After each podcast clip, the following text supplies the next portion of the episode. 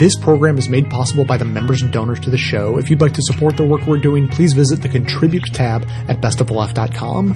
Now, welcome to the award-winning Best of the Left podcast with clips today from the Southern Poverty Law Center, All In with Chris Hayes, Linzer Denzer on YouTube, Popaganda from Bitch Media, GLAAD, TED Talks, Back Talk from Bitch Media, and Dan Savage.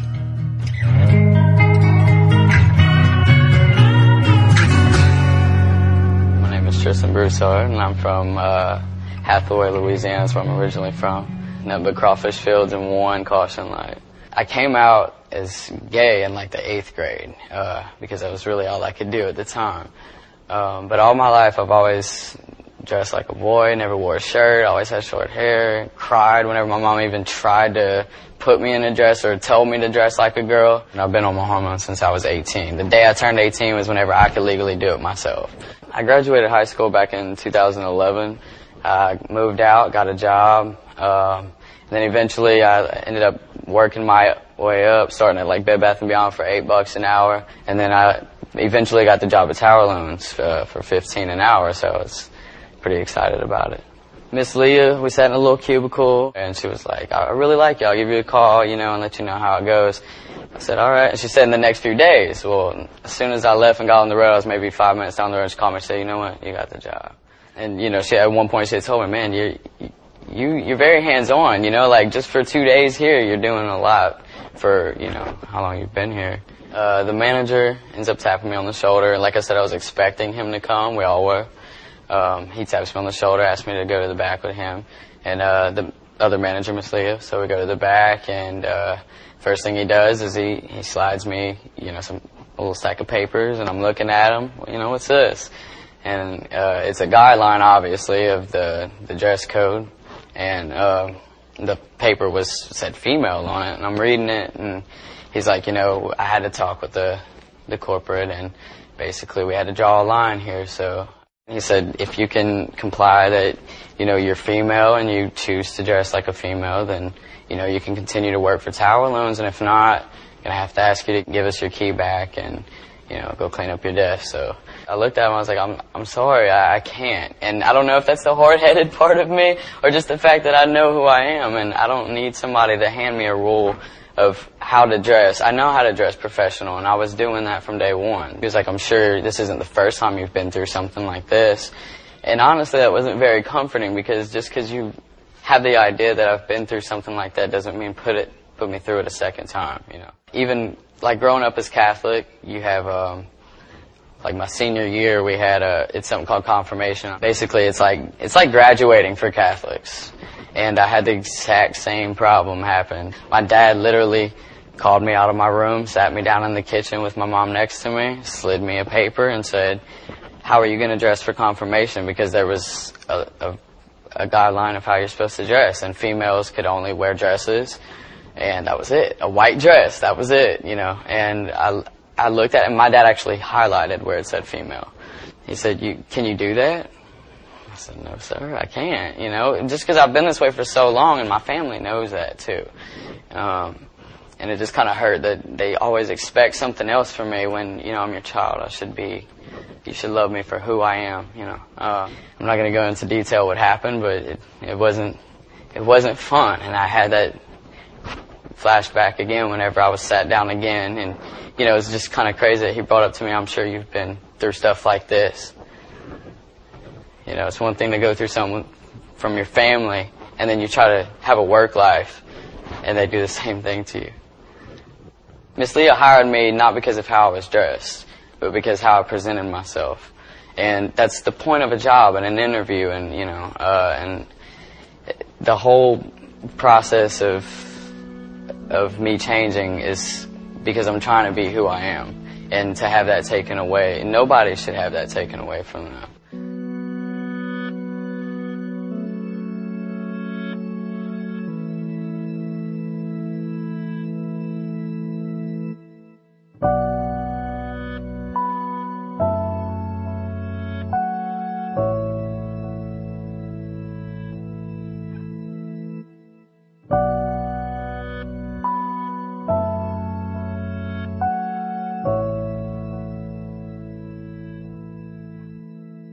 In February, U.S. Congressman Mike Honda of California tweeted out a photo with his transgender granddaughter, writing, As the proud grandpa of a transgender grandchild, I hope she can feel safe at school without fear of being bullied.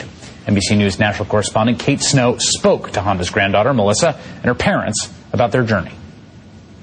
Her name wasn't always Melissa. She chose her name when she was very young. It just felt right to her. Talking about it's emotional because that's the way we feel about it. A lot of emotion. Um, a lot of it strong.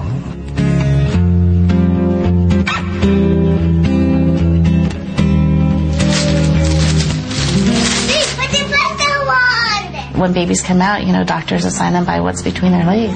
I love We went with, okay, well, we, this is our second boy. Here we go. And then around 18 months, two years, she just started sister, daughter, pink, sparkles.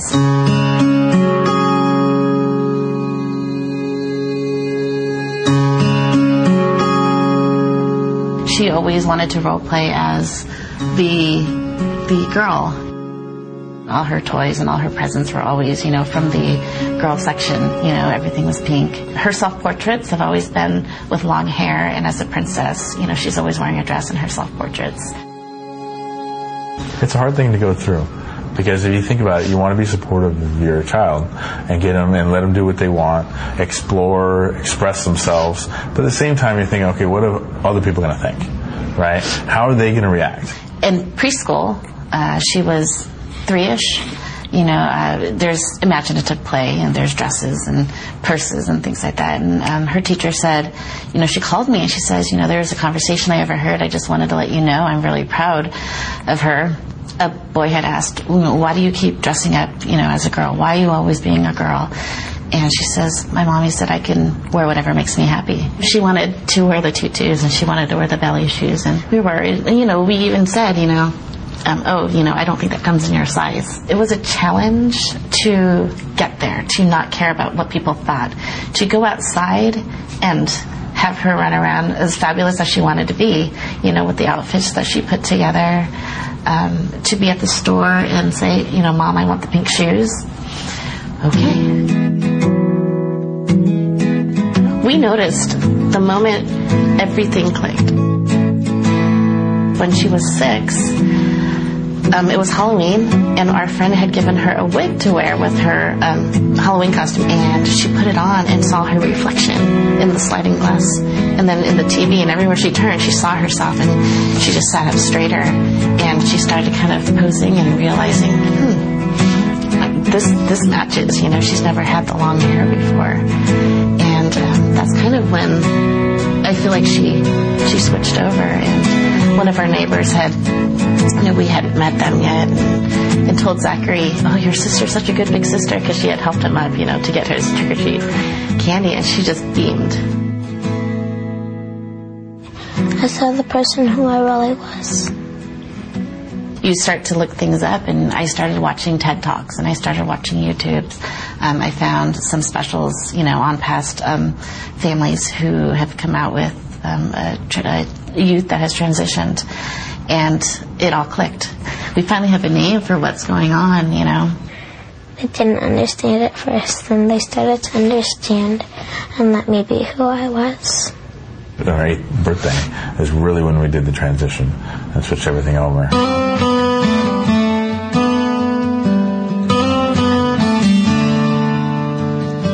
It, it's, you know, nerve wracking, right? Because you're not sure what's going to happen, what the response is going to be, but you want to be supportive. Michelle did a great job on, you know, putting together uh, an email and stuff and, and sending it out to all our friends and everybody else to say, you know, this is what's happening.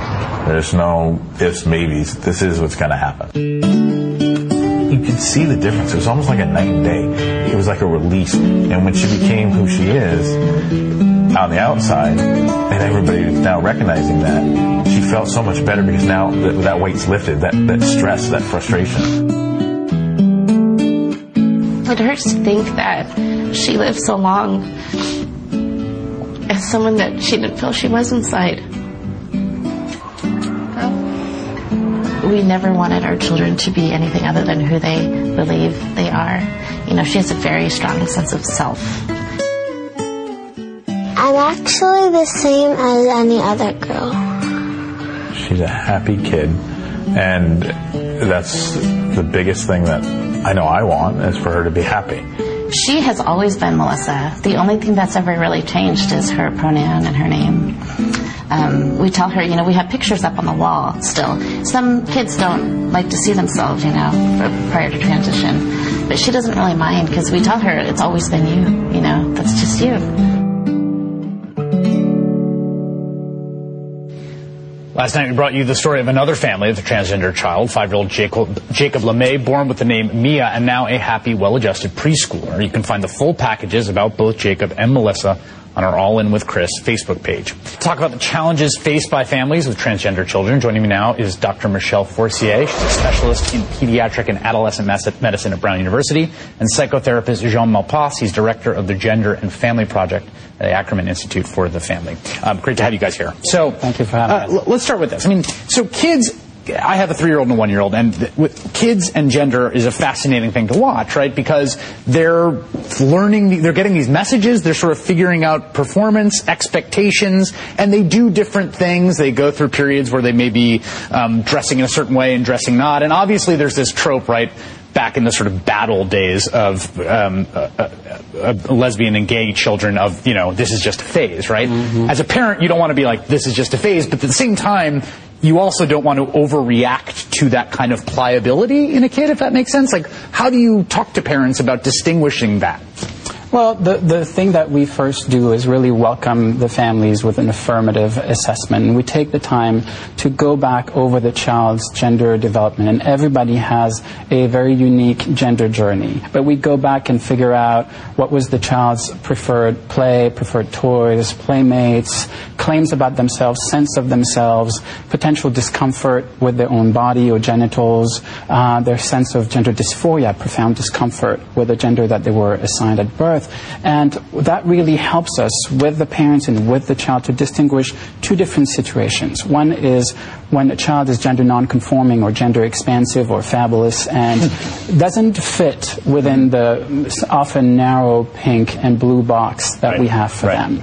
Uh, it's not that they want to move from one box to another. Right. They're beyond the box. Yeah, that's sort of They're what I outside right, yes, the box. right, right, right. And th- that's one situation. And it's about sort of advocating for the kid, advocating in the school and outside to really help them be who they are. Right. And the other situation is very different. And uh, as we just heard now, is a child who, for several years, often has had a very what we call persistent, consistent, and insistent gender dysphoria, a right. really profound discomfort with the gender they were assigned birth, and they do want to transition. They want to be affirmed for who right. they are. So in this transitioning process, there's obviously, a, it seems to me, a distinction between pre-pubescent kids and pubescent kids because um, there's uh, the, the biology starts to play a larger and larger role in how people interact with their own gender as they get older. What what as a doctor uh, do you do about that situation when when you start to near puberty? Well, the good news is we, we listen to kids. And so before puberty, I tell parents, take cues and let your kid lead the way. So if they feel really strongly about socially transitioning, then we see a lot of relief and a lot of increased ability to function and a lot happier kids if we allow them and encourage them and help them uh, socially transition there are some kids that may not go on to be transgender or may have a different gender identity as they get older in the prepubertal set. And so we don't know, but we don't have to know because everything is reversible, mm-hmm. everything is social, everything is hair and makeup and right, clothes right, and shoes. Right. So you don't have to decide. Right. In the teen years, it's different. That's yeah. So in biology and puberty, and I think the gender hormones start to kick in, and you can't necessarily avoid being gendered. You can't avoid. You're changes. making medical decisions if you're going to do something like um, put in hormone blockers, for instance, right? Well, even hormone blockers are reversible. Right, so right. even with right. stopping puberty and giving people time to breathe and figure things out, it's still reversible. Right. So at, in the teen years, it's less likely that they're going to say, oh, um, you know, I, I really prefer, or I really am a boy. They're going to go with their gender identity more than they're going to think about, this is what I was supposed to be, and I need to be that. Mm-hmm. There's acceptance inside the family, and we're, we're, we're, showing these sort of remarkable. Well, it's not. In some ways, it shouldn't be as remarkable, maybe as it is, right? It's parents loving their kids and yeah. accepting their kids primary brave, brave, brave. But but the fact of the matter is, this is uh, there are a lot of people who are not at all accepted by their families, or even if they are accepted in their families, there's this social aspect, um, and that seems like probably more difficult to navigate, at least in this moment in history. Well, yeah, I mean, research and practice really shows that acceptance is protection. I mean, the best way parents want to protect, want to keep a healthy, happy, safe child, and research has shown that protection really decreases risk factors, particularly for self harm and suicide. So, you know, the best You're way trying to protect. You're saying don't do that outside the house because that will keep you safer, and it's actually the it's opposite. the other way around. Actually, you you you have a, the best bet of having really a strong child who can face the adversities huh. in the social world. But we also need to go outside in the school and to support the other environments to really understand these issues and come along Great. and support the kids. Dr. Michelle Forcier and psychotherapist Sean Marquez. Thank you.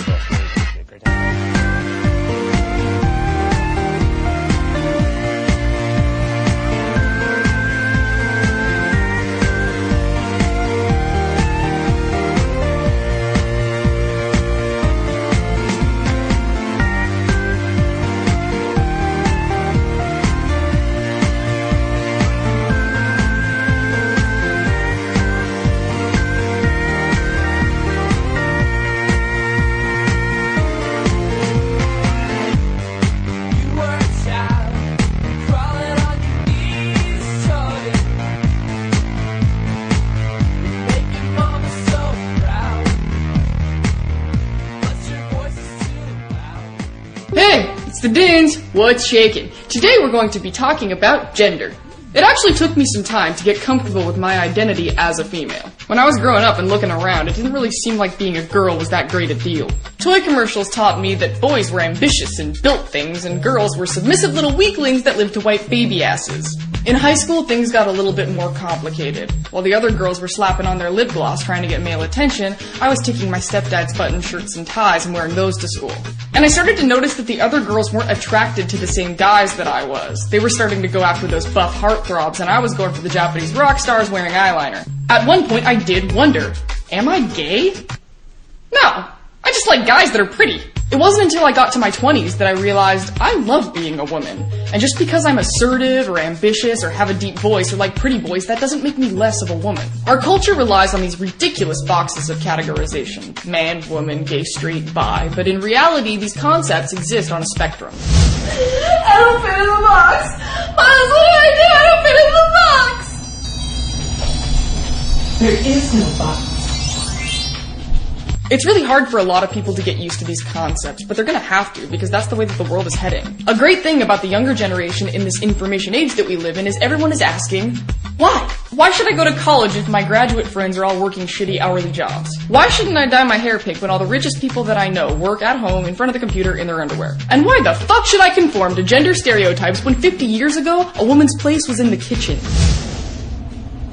The more the older generation looks down at us and responds to these questions with, uh, because, the more compelled we're going to be to make some changes. The way that society looks at gender right now is not science, it's cultural. In ancient Greece, the men were sexualized, and in a lot of Native American cultures, the women were the brains. If you put pressure on someone to fit into a gender box, all you're doing is asking them to waste their time and energy. And you're throwing them off the radar of the person they're supposed to be fucking. And the moral of the story is, Present yourself in a way that's right for you, and you will be targeting the proper lust market. I wasted a lot of time believing that I couldn't be myself if I wanted to get laid. There are plenty of straight pretty boys out there that aren't interested in the giggle box in the miniskirt. I know, because I fucked those guys. Don't waste time trying to pretend to be something that you're not. You're doing a terrible disservice to yourself and the person who wants to be with you. Think about all these guys that get married and have kids and start families only to realize later they'd rather be a woman and rip their families apart. Don't be that guy. Be true to yourself now.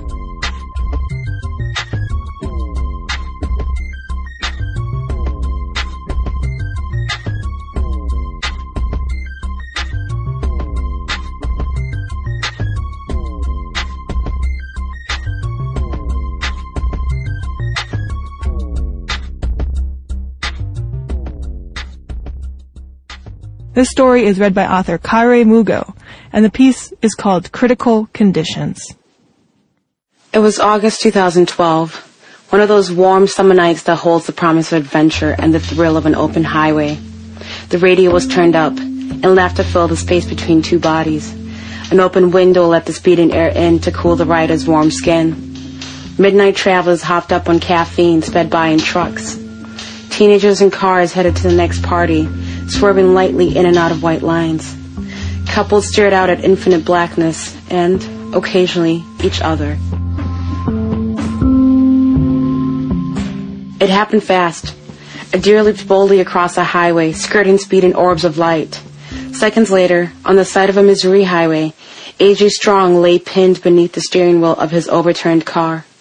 A blurry uncertainty hung over the moment, only one thought clear to him. I'm going to die. He'd imagined this moment many times, he tells me. It was one of my biggest fears. What if I get into an accident and they think they're picking up the sky? And they cut my clothing off and realize that I have all these female parts. And that is exactly what happened. Strong was transported to a hospital in St. Louis.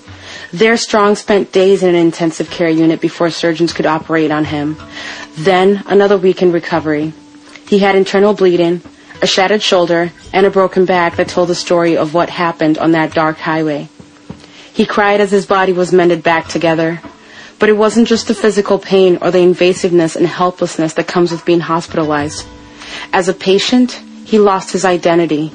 Inside the hospital walls, he was no longer trans. As he told me, I had been living my life as a trans man, going by my chosen name for almost 10 years, and asking my friends to use male pronouns. And then I get into this situation where who I really am completely disappears. I felt invisible. That person I had been living as, AJ, did not exist in that hospital setting. I became this female who was called by my old name and was treated as such. In the years that followed his accident, Strong began his physical transition through hormone therapy. He legally changed his name and gender, and by all appearances and markers, is male. Still, he worries about what would happen if he was in another car accident. Would his identity evaporate again? Caitlyn Jenner, Laverne Cox, Aydian Dowling, and other trans-identified persons are more visible than ever and are able to speak to mainstream audiences like never before. But what is notably missing from the conversation is a discussion about the barriers that trans people face in getting adequate medical care. A lack of understanding of trans identity, gender presentation, and the community's needs creates barriers to healthcare on every level, from insurance coverage to conversations over the pharmacy counter to the emergency room. Results from a 2009 Lambda Legal survey of LGBTQ persons called When Healthcare Isn't Caring found that almost one third of trans and gender nonconforming people had been refused healthcare they needed. Another 21% of trans and gender nonconforming people were subjected to harsh or abusive language by healthcare providers. One of the most basic medical needs of trans people is the right and means to physically bring one's body into alignment with one's gender. The mental and emotional well-being derived from this process, along with the benefits of passing as cisgender, like safety and reduced discrimination, are well known and documented. Yet medical treatments and procedures needed for a safe, informed, and healthy physical transition are strictly guarded by the medical community. Rules and criteria requiring trans people to prove these treatments and procedures are necessary. Yet, medical treatments and procedures needed for a safe, informed, and healthy physical transition are strictly guarded by the medical community. Through rules and criteria requiring that trans people prove these treatments and procedures are necessary. While these vary clinically, basic requirements usually include a period of ongoing psychological care, proof of a lived existence in the target gender, and in the case of sexual reassignment surgery, letters showing a mental health diagnosis, all in order to prescribe sexual reassignment as the recommended treatment. Even when these requirements are met, many insurers opt to not cover hormone therapy, sexual reassignment surgery, and in some cases, the very mental health counseling and evaluations that are required by clinicians in order to meet the criteria for ongoing psychological care that is needed in order to physically transition. So many trans and genderqueer people can't get insurance coverage for the help they need. The medical community also fails trans patients in lack in sensitivity. AJ Strong, who was in the car crash, is not alone in his experience of finding himself invisible in interactions with the healthcare system. Ola Osaze, a community activist who identifies as a trans fag feminist, told me, in many states, healthcare professionals don't understand the community and view us through a rabidly transphobic lens. They either refuse to treat us because, to them, our gender identity, presentation, and markers doesn't align with the kind of care we're seeking. For example, a trans man needing OBGYN services. For these reasons, many trans people simply avoid interacting with the healthcare system altogether, denying themselves much needed preventive and even urgent care in order to limit their exposure to transphobia. In addition to all this, Lambda Legal reports that collectively, the trans community is much more likely to be low income and uninsured, and as a result, much less likely to have access to quality health care than cisgender people. They are also more likely to face higher rates of unemployment and work discrimination. Consequently, many trans people make less income than cisgender people or do not receive employer-based health insurance. The Affordable Care Act, which included the first federal protection against discrimination in access and health care for trans and gender nonconforming persons, expanded access for many in the community. But, as with employer-based insurance, insurers do not have to cover physical transition services, requiring people to pay out of pocket for these necessary treatments. That fact is not lost on many who witnessed the glow in response to Caitlyn Jenner's very public transition. She's lucky to have the resources to top-notch medical care to help her transition. The current approach of many doctors to trans identity began in the 1960s after the very public transition of Christine Jorgensen, a former U.S. Army clerk who sought gender transition treatments in Sweden. After more than two years of electrolysis, hormone treatments, and surgery, she returned to the United States. The New York Daily News announcing XGI becomes blonde beauty. In the decade after Jorgensen's public transition, there was growing demand by trans people for the same gender affirming treatments and increased media coverage followed. In 1980, when the American Psychiatric Association added gender identity disorder to its diagnostic and statistical manual of mental disorders, the treatment of trans individuals and their access to healthcare became concretely embedded within the medical community. Trans identity formerly came to be regarded as an illness that, like any other, required protocols and regulations for treatments that safeguard both physicians and patients except that trans identity is not an illness. The most recent diagnostic and statistical manual, issued in 2013, has since removed the mental disorder label, reclassifying it as gender dysphoria. But this association continues to frame how trans people experience the healthcare system. For trans patients, this is significant. Providers are often required by insurance companies to adhere as closely as possible to the DSM guidelines and descriptors on the trans condition in order to ensure patients are not denied medical coverage for services. The creation of medical experts on trans identity and its categorization as a psychological disorder also informs how politicians, society, and institutions alike view trans individuals. This medicalization of trans identity has meant that doctors, not trans individuals, have defined an entire discourse on identity, one that is based on traditional alignment with society's conception of gender. Parallel with the history of reproductive rights for women, the question at the root of the professionalization of trans healthcare is whether some individuals know what is truly best for them and their bodies. AJ Strong, whose official diagnosis of gender identity disorder occurred before the DSM change, outwardly rejects the mental disorder label and doesn't think it should be necessary to access treatments needed for physical transition. As trans people, he told me, we spend a lot of time building ourselves up and building each other up. And then we go out in the world and have to convince others. The main idea is that we are human, just like everyone else, and there is nothing wrong with us. We are not sick. We are not mentally ill. But then we have to go through the system in order to physically transition. And in order to get our prescriptions, we must first see a psychologist and get a letter stating that we have a mental disorder.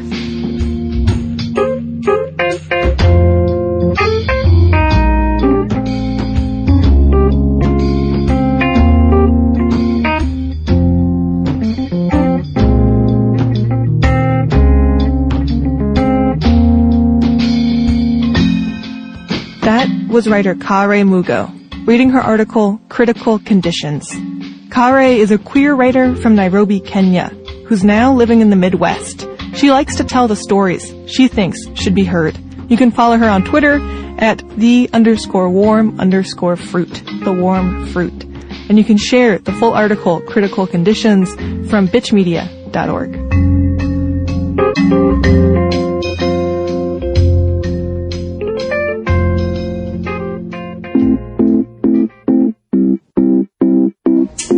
patients I saw for Western medicine was a friend of mine who showed up to my apartment late on a weekend because of his complications from top surgery. We dealt with his complications, um, but this situation highlighted to me that trans people seeking healthcare often have a hard time and receive inadequate care, for example, in my apartment late on a weekend because they can't find providers that they trust who are not transphobic. And I decided that I wanted to be one of the people that provided care to trans people that was trans friendly and um, specific for trans people. I worked at Callen-Lorde for over five years, providing primary care, and during that time, I saw thousands of trans patients. Um, and I continue to see trans patients now, mostly in, in Queens and the Bronx, and will always do trans care if possible. When you think about it, trans healthcare is not extra or special care that only trans people need. It's actually treatments that everyone has access to, but are specifically denied to trans people. For example, postmenopausal women receive estrogens and progesterones for postmenopausal symptoms. Many of the services provided by reproductive endocrinology are often covered even by Medicaid. 19% of trans people refused care, any kind of medical care, due to transgender or gender nonconforming status. 28% experienced verbal harassment in medical settings. 2% of those people experienced being physically attacked while in the doctor's office. 50% of all trans patients had to explain trans care to their medical provider. Almost 41% of respondents reported attempting suicide compared to 1.6% of the general population. Experiences of unemployment, low income, sexual and physical abuse in the home raise the risk for suicide attempts significantly. As a medical provider, I've seen many of my trans patients' lives improve once they've received trans-specific health care. And everyone is capable of that. Every medical provider is capable of doing even complicated trans care. If someone can do diabetes care or hypertension care, they can certainly provide hormones for transgender patients. Join us in creating safe, accessible healthcare coverage for everyone.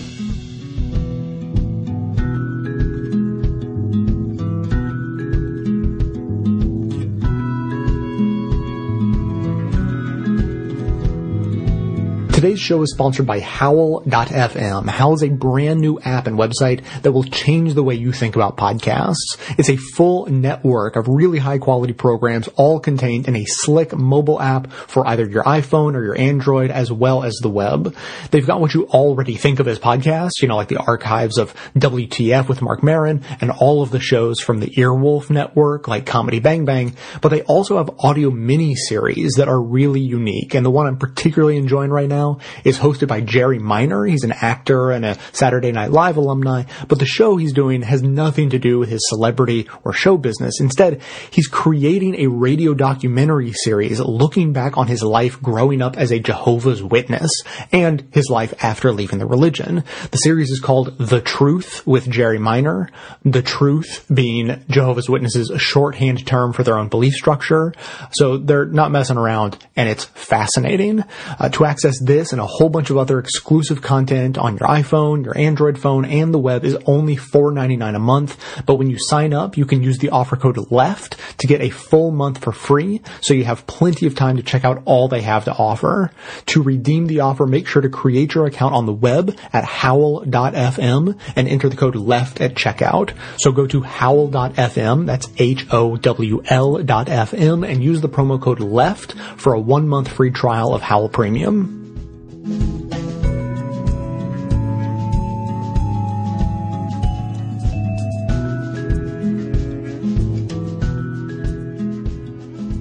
The first time I uttered a prayer was in a glass-stained cathedral. I was kneeling long after the congregation was on its feet, dipped both hands into holy water, traced the Trinity across my chest, my tiny body drooping like a question mark all over the wooden pew. I asked Jesus to fix me. And when he did not answer, I befriended silence in the hopes that my sin would burn and south my mouth would dissolve like sugar on tongue, but shame lingered as an aftertaste and an attempt to reintroduce me to sanctity. My mother told me of the miracle I was. Said I could grow up to be anything I want. I decided to be a boy.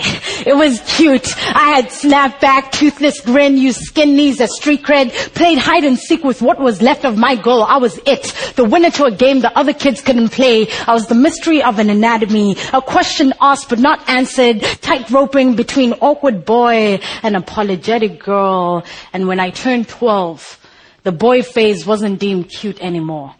It was met with nostalgic aunts who missed seeing my knees in the, in, in the shadow of skirts, who reminded me that my kind of attitude would never bring a husband home, that I exist for heterosexual marriage and childbearing, and I swallowed the insults along with their slurs. Naturally, I did not come out of the closet. The kids at my school opened it without my permission, called me by a name I did not recognize, said lesbian, but I was more boy than girl, more Ken than Bobby. It had nothing to do with hating my body. I just love it enough to let it go. I treat it like a house, and when your house is falling apart, you do not evacuate. You make it comfortable enough to house all your insides. You make it pretty enough to invite guests over. You make the floorboards strong enough to stand on. My mother fears I have named myself after fading things.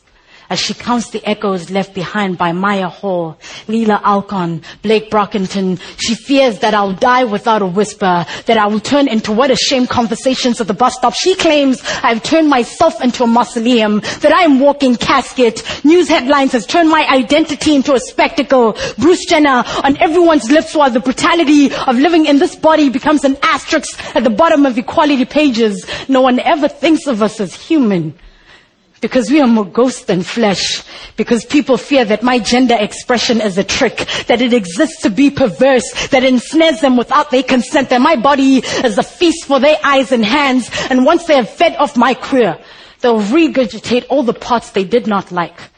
They'll put me back into the closet, hang me with all their other skeletons, I will be the best attraction.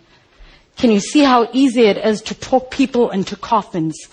To misspell their names on gravestones and people still wonder while there are boys rotting their girl away in high school hallways. They're afraid of becoming another hashtag in a second, afraid of classroom discussions becoming like judgment day and now oncoming traffic is embracing more transgender children than parents. I wonder how long it will be before the trans suicide notes start to feel redundant before we realize that our bodies become lessons about sin way before we learn how to love them. Like God didn't, didn't save all this breath and mercy. Like my blood is not the wine that washed over Jesus' feet. My prayers are now getting stuck in my throat. Maybe I am finally fixed. Maybe I just don't care. Maybe God finally listened to my prayers.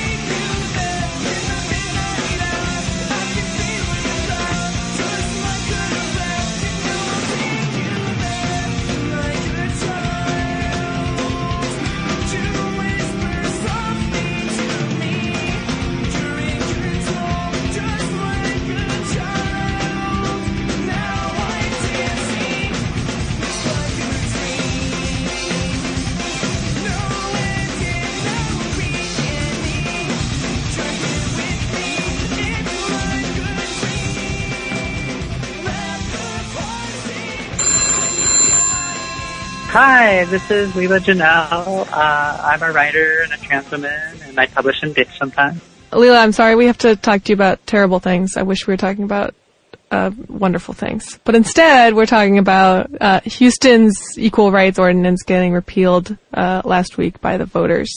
Right. And I think what really, what, I mean, this is such, what really like struck me about this campaign was just the level of bigotry about this repeal. So Houston is the most diverse city in the United States and the city put into place an equal rights ordinance last year that would have protected um, LGBT people uh, from discrimination and then this basically right wing groups ran a really strong campaign to repeal it and what their campaign hinged on was the phrase no men in women's bathrooms Right. saying that if if transgender people had uh, anti-discrimination laws in place, then here's how the theory goes. I feel like horrible even saying it out loud, but here's how the theory goes. And this is what the campaign was built on to repeal this was that uh, if transgender people have anti-discrimination laws, then uh, they will go into women's bathrooms and assault cisgender women. So like transgender people will pose as cisgender women and then assault women in women's bathrooms. Right.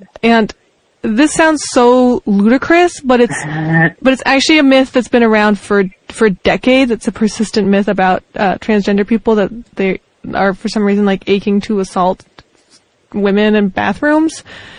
And so I was hoping you could just sort of uh, talk to us about why this myth persists and what we can do about it. Right. Oh, yeah. Well, I, you know, I was actually thinking about it, and I thought the movie Psycho is exactly like that. Norman Bates dresses up like his mom, and then he kills a woman in a bathroom. Oh and that movie is super transphobic. It totally needs to be revisited.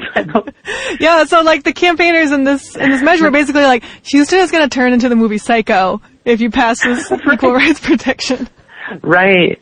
Yeah, well, it, it was really sad to see because it is just so blatantly hateful, and it was sad to see that people fell for it. There just hasn't been a lot of public discussion about trans people and trans women and the sort of humanizing that maybe took place in the 90s and the aughts for the gay and lesbian communities um, just hasn't had a chance to uh, take hold in our culture for trans people the way it has.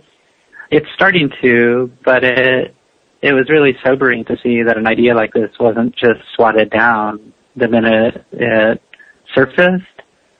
Um, I think I don't know why people, when it comes to public spaces like bathrooms and locker rooms, that's where it seems to there seems to be a lot of fights around trans people in our culture and I don't know, like I, when I go there, I'm scared because I'm afraid people are going to like yell at me, but I'm not there to do anything except what everybody else is there to do.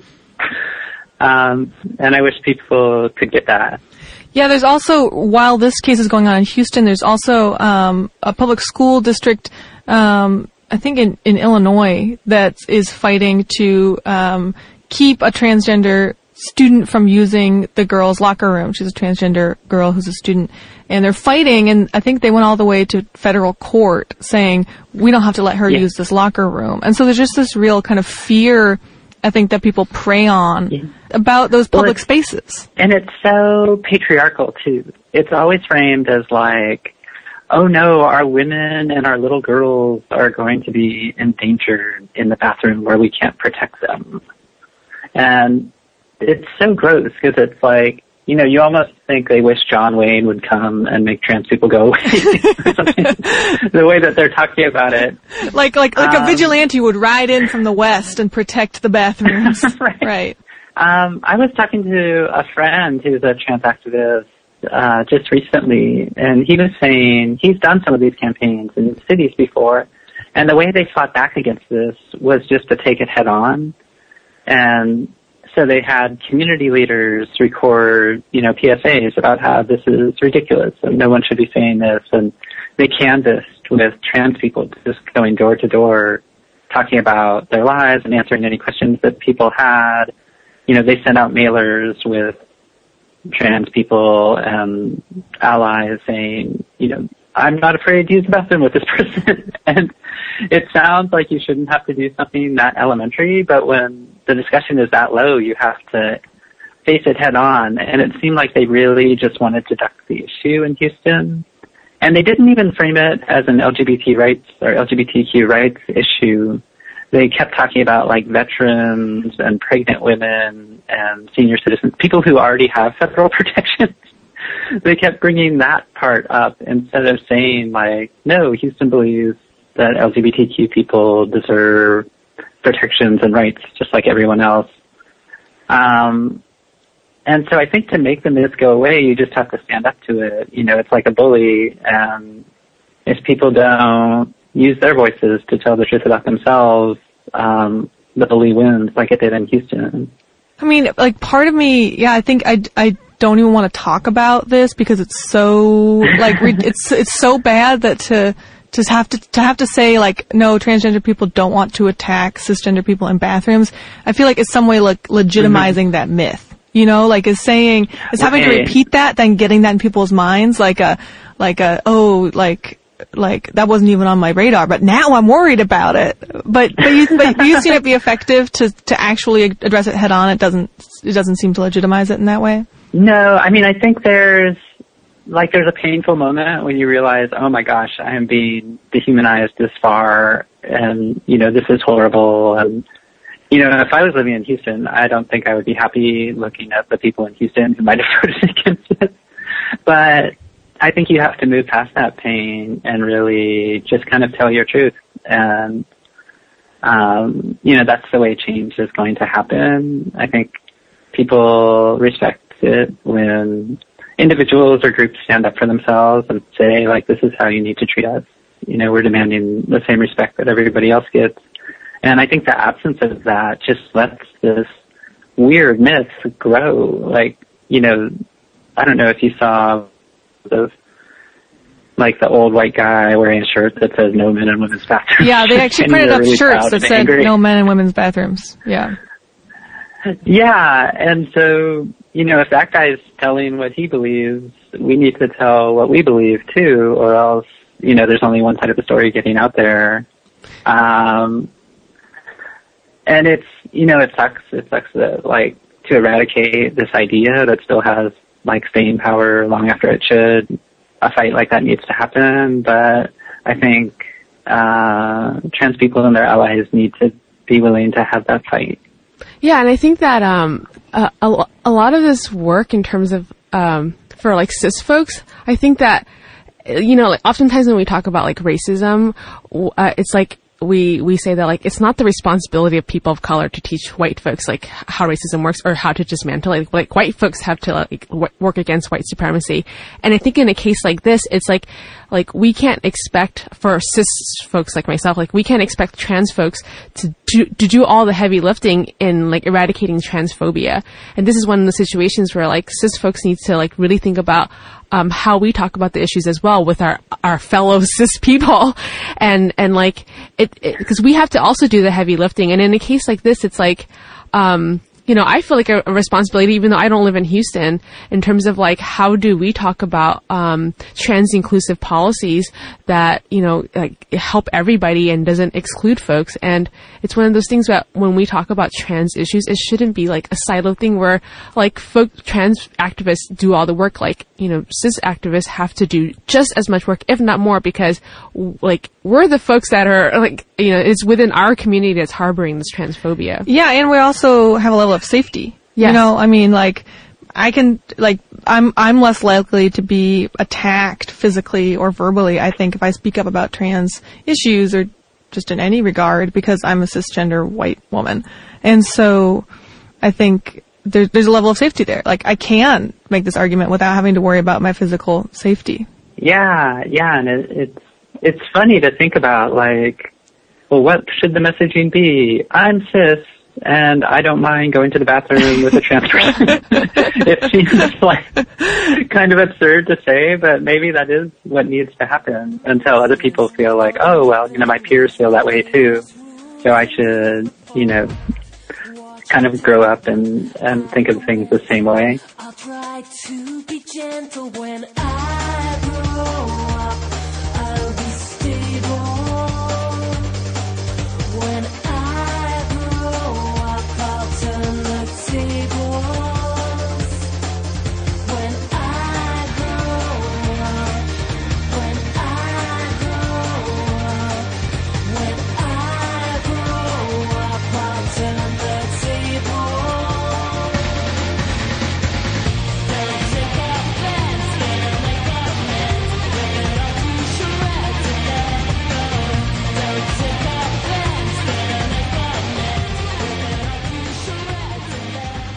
So in 2006, we'd won marriage equality already in just a couple of states, a handful of states, uh, Massachusetts being the biggest and most important one, the biggest victory. And it seemed that after the defeats of 2004, when the Republican Party ran anti same-sex marriage amendment campaigns in multiple states in an effort to help successfully reelect George W. Bush, it seemed like the momentum was shifting our way.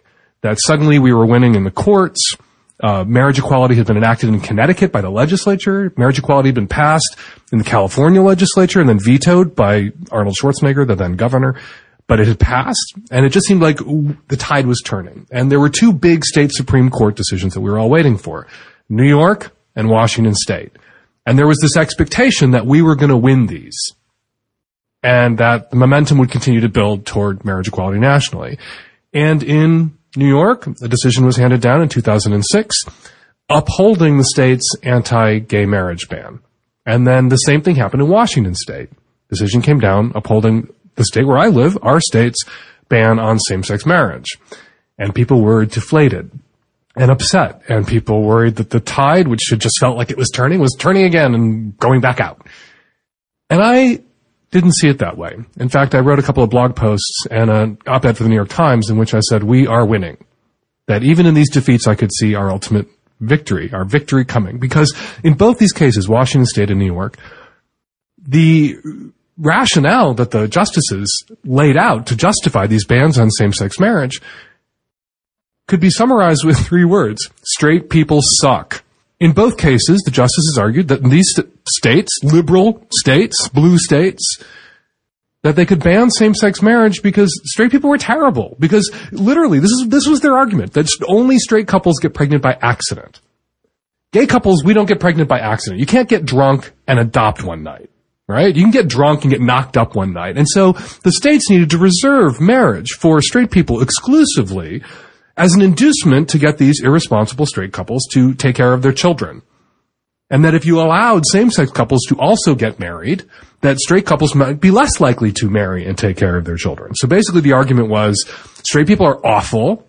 They get pregnant, they're irresponsible, they get pregnant by accident. And if you let gay people get married too, then straight people are going to abandon their children on the side of the road to die.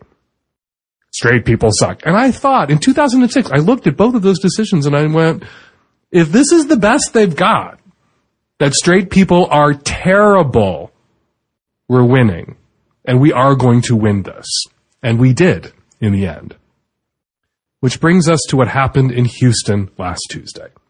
In 2014, the Houston City Council passed the Houston Equal Rights Ordinance, or HERO, by a, a, wide margin, 11 to 6. It was a good vote, good solid vote. The haters, with some judicial maneuvering and assist that was really kind of dodgy, put it on the ballot, forced it on the ballot, a referendum, allowing the voters to, uphold or repeal HERO. And last Tuesday in Houston, voters repealed HERO. It failed at the ballot box. And people have talked about, you know, if you followed it at all in the mainstream media, you keep hearing that this was an LGBT civil rights ordinance. And that's not entirely true. The measure HERO, it did cover lesbian, gay, bi, and trans people. It also covered sex, race, national origin, age, religion, disability, pregnancy, genetic information, family, marital, and military status. It was an all-encompassing equal rights ordinance and it failed. And the campaign that overturned it targeted, theoretically, trans people. It was all about men sneaking into bathrooms. The haters argued that there's essentially no such thing as a trans woman, that all trans women are, are straight men who want to sneak in, put on dresses and sneak into women's restrooms to perv out on the women and girls in these restrooms. And the haters framed the vote as their campaign slogan was no men in women's restrooms. That was it. That was the argument that they used to successfully overturn Hero. Demagoguing about trans women in public bathrooms. But the argument, of course, was framed as there's no such thing as a trans woman. All these trans women are just faking, just straight men in dresses who want to go look at women in bathrooms. Not that you can see much of women in bathrooms. I'm a man. I'm a male. I'm comfortable. I'm a cisgendered man. I use men's restrooms. Uh, women's restrooms, the ones I've heard about, women all use stalls. So you know, you don't really have an opportunity in a women's restroom to see naked ladies. It's not like a men's restroom where at the urinals you can, if you want to be creepy, look left, look right, and see the head of a dick every once in a while. You really can't see much in a women's restroom. But this campaign wasn't based on any sort of reality. The reality, of course, of women being attacked in women's restrooms is they're attacked not by trans women, but by cisgendered men, as I have documented on my blog. No matter, this demagogic campaign in Houston was successful. They repealed Hero, convinced a majority of voters, the same voters who three times elected a lesbian, Annise Parker, as the mayor. They convinced those very voters by demagoguing about creepy perverts in women's restrooms to repeal Hero. And a lot of people are really upset about this. Annise Parker is really upset about this, particularly, as she should be. People are picking apart the campaign. But essentially, when you look at what they did in Houston, it's the exact same argument that in 2006 the haters successfully employed against marriage equality. The argument in Houston was straight people suck. Not trans people are dangerous. They were arguing that trans people don't really exist. There's no such thing as a trans woman. There's just awful straight men. And that argument, straight people suck, it won the day in 2006 in Washington and New York. It didn't win the war. So we have to keep the defeat in Houston in perspective. It won the day in Houston. It won last Tuesday. It's not going to win the war against LGBT civil equality. We've demonstrated in the successful fight for marriage equality that we can defeat the straight people suck argument. It was a long fight and we lost other battles along the way, but we beat that bullshit argument back.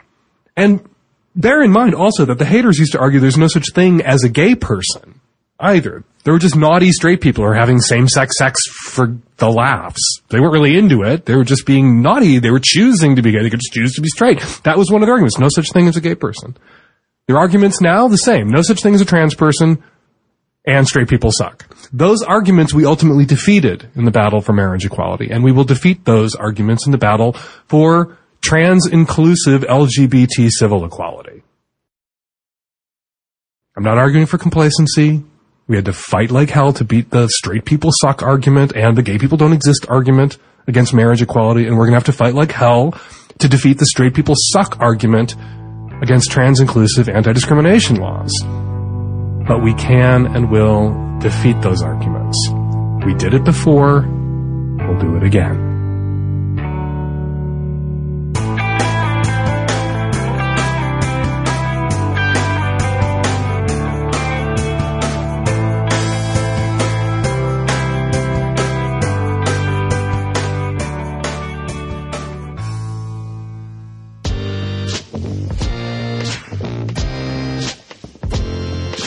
Hi, Jay. This is Nathan from Vancouver, Washington. This this voicemail doesn't necessarily respond to a particular episode, but I think if you were to look back at my responses to episodes, it would probably match up with the way that I respond to things. Steve Rinella was on a recent episode of the Joe Rogan podcast, and he was talking about how he was mad at the Cecil the lion hunter guy because of you know he does he's he's not a huge fan of trophy hunting. You know, if he shoots a brown bear, he's gonna he's gonna find a way to turn that into some kind of weird chili and choke it down because that's just the way he is.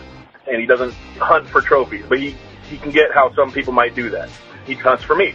And on the other hand, he was upset at the lion, uh, at the the people who hated the lion killer because they totally didn't understand how hunting works and how it funds wildlife and how wildlife moves on and off of preserves all the time and on and off of private property and doesn't belong to a particular plot of land. That works here in America too, where there's a wildlife sanctuary, but if there's no fence, the deer just walk off of it onto national forest or onto somebody's private land. They, they're permeable. Those lines don't matter to the deer unless there's a physical barrier. But the main point that he was making, aside from these particular details, the main takeaway is he said, I don't feel like I I know enough about an issue until I'm conflicted about it. And what he said was, until I think, well, these guys are right about some things and I don't like this about them, and these other guys are right about some things, but they're wrong about these others. Until you have that conflict, until it's no longer black and white, and you're really in the weeds and, and actually having to weigh the details, that's when you understand an issue. So when you're saying this school's discipline is X, you're wrong and, and, until you know the details of it, you probably are wrong. Um, until you feel conflicted about it, you probably don't know much about it. Uh, I always say to people, they don't know me unless they hate something about me, unless there's something about me annoys them. And the same thing to you. And until I know what about you annoys me, I don't really know you at all because you can't be we can't be perfect matches between anybody. Anyway, I appreciate the show and uh, keep up the good work. Thanks. Bye. Hi Jay, John calling here from Minneapolis. I want to preface this call by telling you that I'm a politically, consider myself a politically conscious person. Um, I'm engaged in sort of the day-to-day happenings in politics. I'm a progressive. I think progressively on virtually every issue, and I try to approach as many issues as I can with that mindset. And the reason for the call is somewhat random, but I just wanted to see if you or any other listeners could give me some insight into why Amazon is so evil. And again, I I don't have any bias one way or another, and I see, I just I feel like I'm somewhat neutral on Amazon. And I'm trying to think about this. I just haven't really put much thought into it. And I want to know if any of the other listeners, or if you could give me some insight as to why we hate Amazon so much. It's almost like I know that as a progressive, I'm supposed to not like Amazon, but I don't exactly know why. And I can just say this. This is the the reason impetus for this is that I just recently used Amazon to purchase an item that I could not literally could not find anywhere else. So it's almost like I want to think about you know both sides of the issue. Like there is some value that Amazon seems to offer, right? It enables us as an online marketplace to purchase things and to be, put us in touch with sellers that normally in our local communities we wouldn't norm- we wouldn't be in touch with. So that seems to be something good. And beyond that, from what I can tell, most of the sellers on Amazon are individual businesses. So if I'm a small business, and I don't know what kinds of arrangements are made between Amazon and these businesses, and maybe that's the crux of the problem. But if I'm a small business, I want to put my my product out there as, as much as I possibly can, and the internet marketplace is obviously a smooth way of doing that. And for me, and if I'm that business, I don't know who to search for unless I have some kind of a centralized place to go. So Amazon seems like a central marketplace for us to for us as consumers and for businesses to be put in touch. It almost seems like the perfect market. And so that's kind of what my question is, is because I know you do the the advertisement to use the Amazon banner on your page, which I did, and some of that percentage of that gets cut and, um, and and goes to your show, which is great. And I did do that this time around when I used it. And I'm not an extensive user of Amazon, but just wondering if maybe you or the callers, if there's somebody that has more insight into this. You know, I know there's a lot of corporations out there that you know that we have very specific reasons as progressives to to question and to you know and to put in the spotlight as far as corporate behavior and as far as uh, as far as what they do within the market. But Amazon, I'm just a little confused. I don't exactly know why. And again, I'm not calling to defend Amazon. I'm very open to hearing. If there's a good argument to be made, I'm very open to hear why Amazon is not a company or not an organization that I should support with my dollars. Thanks again for doing the show. It's great. Keep up the good work. Take care.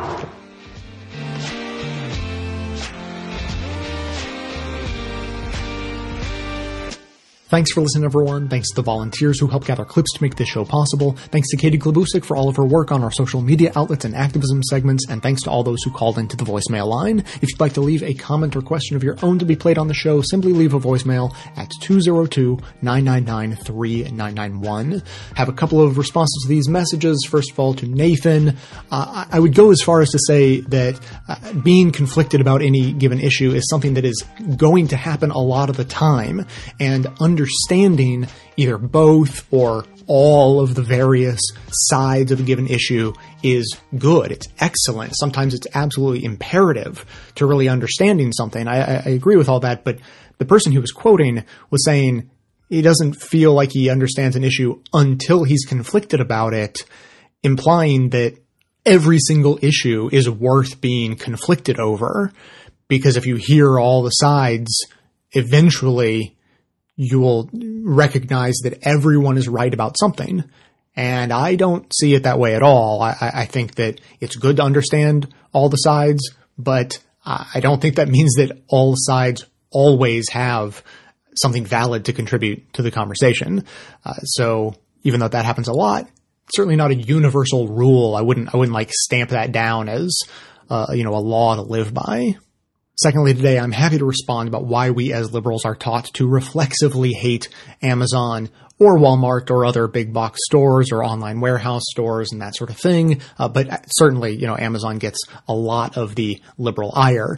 And so the caller sounded like he was a little conflicted. And this probably is one of those issues where there's room for conflict. That's perfectly okay. Amazon is not 100% evil. That would be ridiculous. And so we'll go down a couple of the, you know, standard liberal talking points. You know, it's killing mom and pop businesses. And yeah, you could argue that, hey, it's creative destruction. The economy is changing and not all mom and pop businesses can stay open in this new world. And so it's just the natural progress of things, but we all benefit eventually from this consolidation. You know, then that becomes a philosophical discussion about how you want the world to function, but fine, you know, the listener said, you know, he found something on Amazon he couldn't find anywhere else. And so they're not beating out a mom and pop shop in that way because the mom and pop shop didn't have what he needed. Or the mom and pop shop could convert from a local neighborhood shop to a seller on Amazon. Sure, sure, sure. Secondly, they're undercutting tax bases all around the country and uh, the world. Presumably, you know, they they uh, use their size because you know they have consolidated so much power and wealth that they can use that size to avoid state tax laws when states try to regulate or tax them. They can simply pull out of that state, and uh, you know it becomes a big mess. But you know, people try to tax Amazon like they would tax any other business working in their state, and so Amazon Amazon just pulls up stakes and leaves. So that's bad for the tax base because businesses who would have been in that state but are being replaced by Amazon uh, then suck the tax base dry, which hurts society as a whole. Again, you know, you could argue, hey, that's just how business works, and they're not evil; they're just amoral, and they're just doing what any rational business would do. Fine, fine, fine. Uh, last one though, this is the big one, is working conditions. Both white collar and blue collar workers at Amazon are famously run ragged. So this is from the New York Times. This article is specifically just about white collar workers. And so it starts out at Amazon, workers are, are, encouraged to tear apart one another's ideas in meetings, toil long and late. Emails arrive past midnight, followed by text messages asking why they were not answered, and held to standards that the company boasts are quote unquote unreasonably high. And uh, when recruiting people, it says on Monday mornings, fresh recruits line up for an orientation intended to catapult them into Amazon's singular way of working. They are told to forget the quote unquote poor habits they learned at previous jobs. One employee recalled when they quote unquote hit the wall from the unrelenting pace, there is only one solution, quote, climb the wall, others reported one worker is quoted as saying, nearly every person I worked with, I saw cry at their desk. And, uh, you know, and, and, it's, the problems in the warehouse are about the same as that sort of unrelenting pace in the white collar offices, except rather than being purely, well, mental and physical and, you know, taxing in all sorts of ways, it's sort of doubly physical because the job itself is physical. So they're not just working long hours and, and they expect a whole lot out of everyone, but they're running around a warehouse, which is sometimes sweltering in the summer, sometimes freezing in the winter, and so on. So this is from uh, the Washington Post about warehouse workers. They were sued, uh, and the Supreme Court recently ruled that Amazon doesn't have to pay for after hours time in security lines for the workers who have finished their shift at an Amazon warehouse.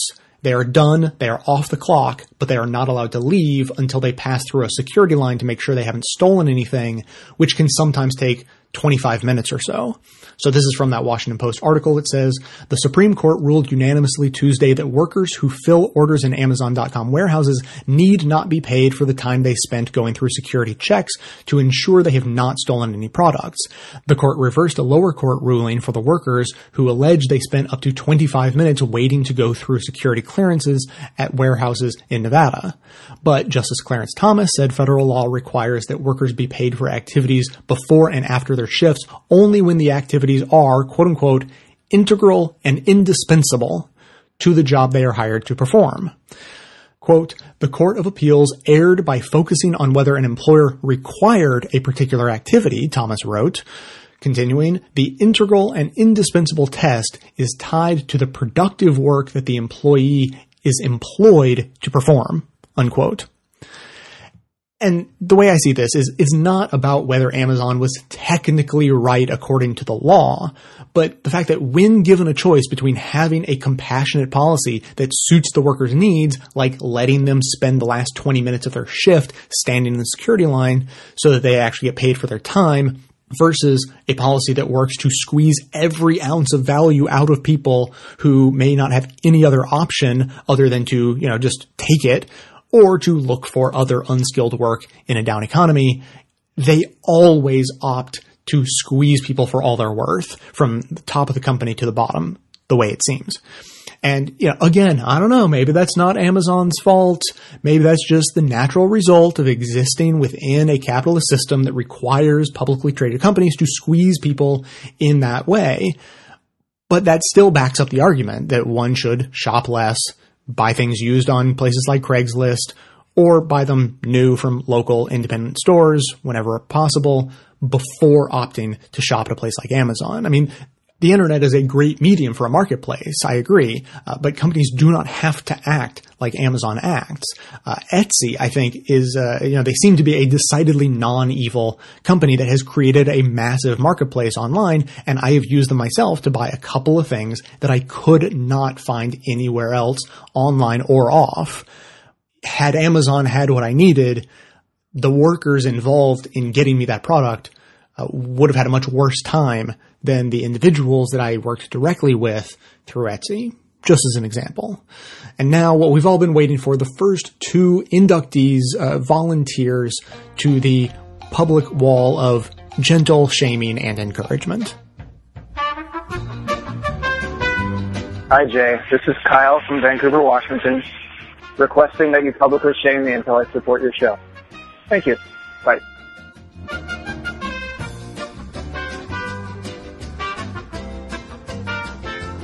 This is Shal from Grand Rapids, Michigan. I am working at the time and listening to your climate episode. I'm a little bit behind. And you were talking about the shaming idea for people who have intended to get memberships. I've been listening to you for three or four years now and absolutely love the show. And I'm one of those who has every intention of signing up for a membership and have not done it yet. So go ahead and shame me and I don't know, love your show. Keep up the great work, as everybody always does. And that's about it for tonight. Later.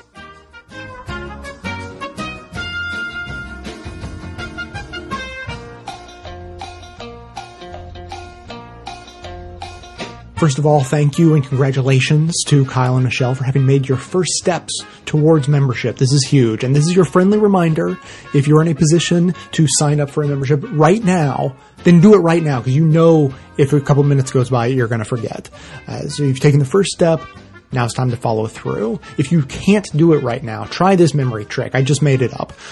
Think of something you'll definitely be doing later today while you're at home, at, you know, at a time when you could sign up maybe brushing your teeth before bed. That's, that's like a good universal thing. So imagine this as clearly as you can, what everything looks like in as much detail as possible. Now, you're looking into the mirror as you brush your teeth. You look away for just a moment, and when you look back, you see someone has written in lipstick on the mirror, become a member. Think about that and get that image stuck in your head. And now, when you go home and you actually brush your teeth tonight, that memory of the lipstick note in your mirror is going to pop to mind. And right then, with your toothbrush still hanging out of your mouth, go to one of your internet connected devices, navigate to the contribute tab at bestofleft.com, and you'll be all set. I hope that helps. Uh, thank you again, and you're welcome. If you too would like a little help remembering to sign up for a membership you've been meaning to get, or you want to share a, a memory technique that you like, that you think could be of use to those struggling to remember to become members, uh, just call in and either pledge your support or give your advice and encouragement at 202-999-3991. If you can't be a member or simply don't want to, that's totally okay. I get it. I'm just here to help those who can and want to. That is going to be it for today. Thanks to everyone for listening. Thanks to those who support the show, of course, by becoming a member or making one-time donations. That is absolutely how the program survives. Of course, everyone can support the show just by telling everyone you know about it and leaving glowing reviews on iTunes and Stitcher. Get even more from us by joining up with us on Facebook and Twitter. And for details on the show itself, including links to all of the sources and music used in this and every episode, all that information can always be found in the show notes on the blog. So coming to you from inside the Beltway yet outside the conventional wisdom of Washington D.C., my name is Jay and this has been the Best of the Left podcast coming to you every Tuesday and Friday thanks entirely to the members and donors to the show from bestoftheleft.com. And it's a crying shame how we get so trained stories and wonder why we're missing. We can't see past our sad stories and forget how to listen. We can't see past our sad stories and